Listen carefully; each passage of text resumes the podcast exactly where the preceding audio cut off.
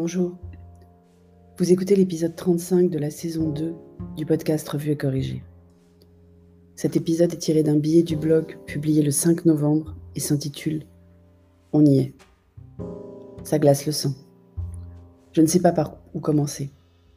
Le pire des scénarios aux US ou le pire des scénarios de l'épidémie. L'épisode sera sans doute court aujourd'hui. C'est un peu déprimant tout ça. Je ne sais pas vous, mais je me suis levé tôt hier matin. Et je me suis précipité sur plusieurs sources d'infos à la fois. Il faudra quand même un jour que je fasse un épisode sur l'infobésité qui me guette. Et ça n'a pas loupé. Discours de fermeté sur le respect de la démocratie par le candidat démocrate, discours de victoire avant que le décompte ne soit terminé, parfois avec seulement 60% des votes dépouillés et une avance infime par le président sortant. Et encore en exercice pendant plusieurs mois. Le système américain est fascinant quand même. Il menace d'aller à la Cour suprême. Il n'a même pas besoin de dire pour quel motif, il s'en fout. Son vice-président s'en fout un peu moins. Incident ici et là, mais pas encore dramatique. Normal, les Trumpistes sont persuadés d'avoir gagné. Ils ne prendront les armes que si on leur dit que c'est Biden le président. Eh bien ce matin, jeudi 5 novembre, Biden est à 264 sur les 270 voix nécessaires. Tandis que les équipes de Trump attaquent le décompte dans le Wisconsin, 10 voix, et le Michigan, 16 voix, qui ont annoncé Biden vainqueur.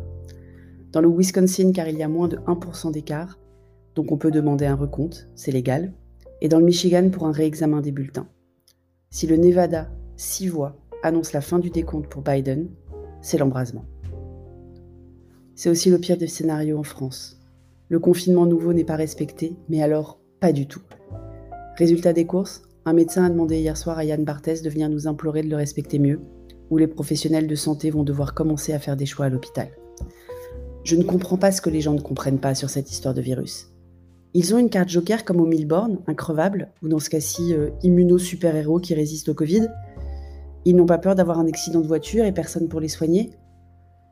Ils n'ont pas de proches avec des risques cardiaques qui pourraient ne pas être pris en charge à l'hôpital s'ils avaient un épisode. Ils n'ont pas de gens dans leur entourage qui attendent une opération depuis longtemps. Ils ne connaissent pas de personnes qui attendent un don d'organes complètement arrêté depuis mars. On marche sur la tête aussi au niveau des commerçants et des produits qu'on peut ou pas acheter en grande surface. Plutôt que passer du temps à râler sur la distorsion de concurrence avec la grande distribution, qu'ils arrivent certes à annuler mais au profit d'Amazon, les commerçants devraient passer du temps à réfléchir à leur transformation digitale dont je vous parlais hier, et pas à leur simple digitalisation, même s'il faudrait déjà commencer par ça. Les cantines sont toujours des lieux de brassage, peu réglementés dans les écoles. Les rues ne désemplissent pas, les transports en commun non plus. Les chefs d'entreprise préfèrent avoir du personnel sous la main puisqu'ils le peuvent. En gros, on va droit dans le mur, ou par-dessus la falaise, au choix. Et même si tout le monde le voit, personne ne veut être celui qui saute de la voiture le premier. Ça voudrait dire qu'il n'est pas aussi courageux que les autres. Non, ça voudrait juste dire qu'il est moins fou. Merci de m'avoir écouté. Si vous écoutez sur Apple, laissez un commentaire avec vos 5 étoiles et sur toutes les plateformes de balado-diffusion. Abonnez-vous et partagez.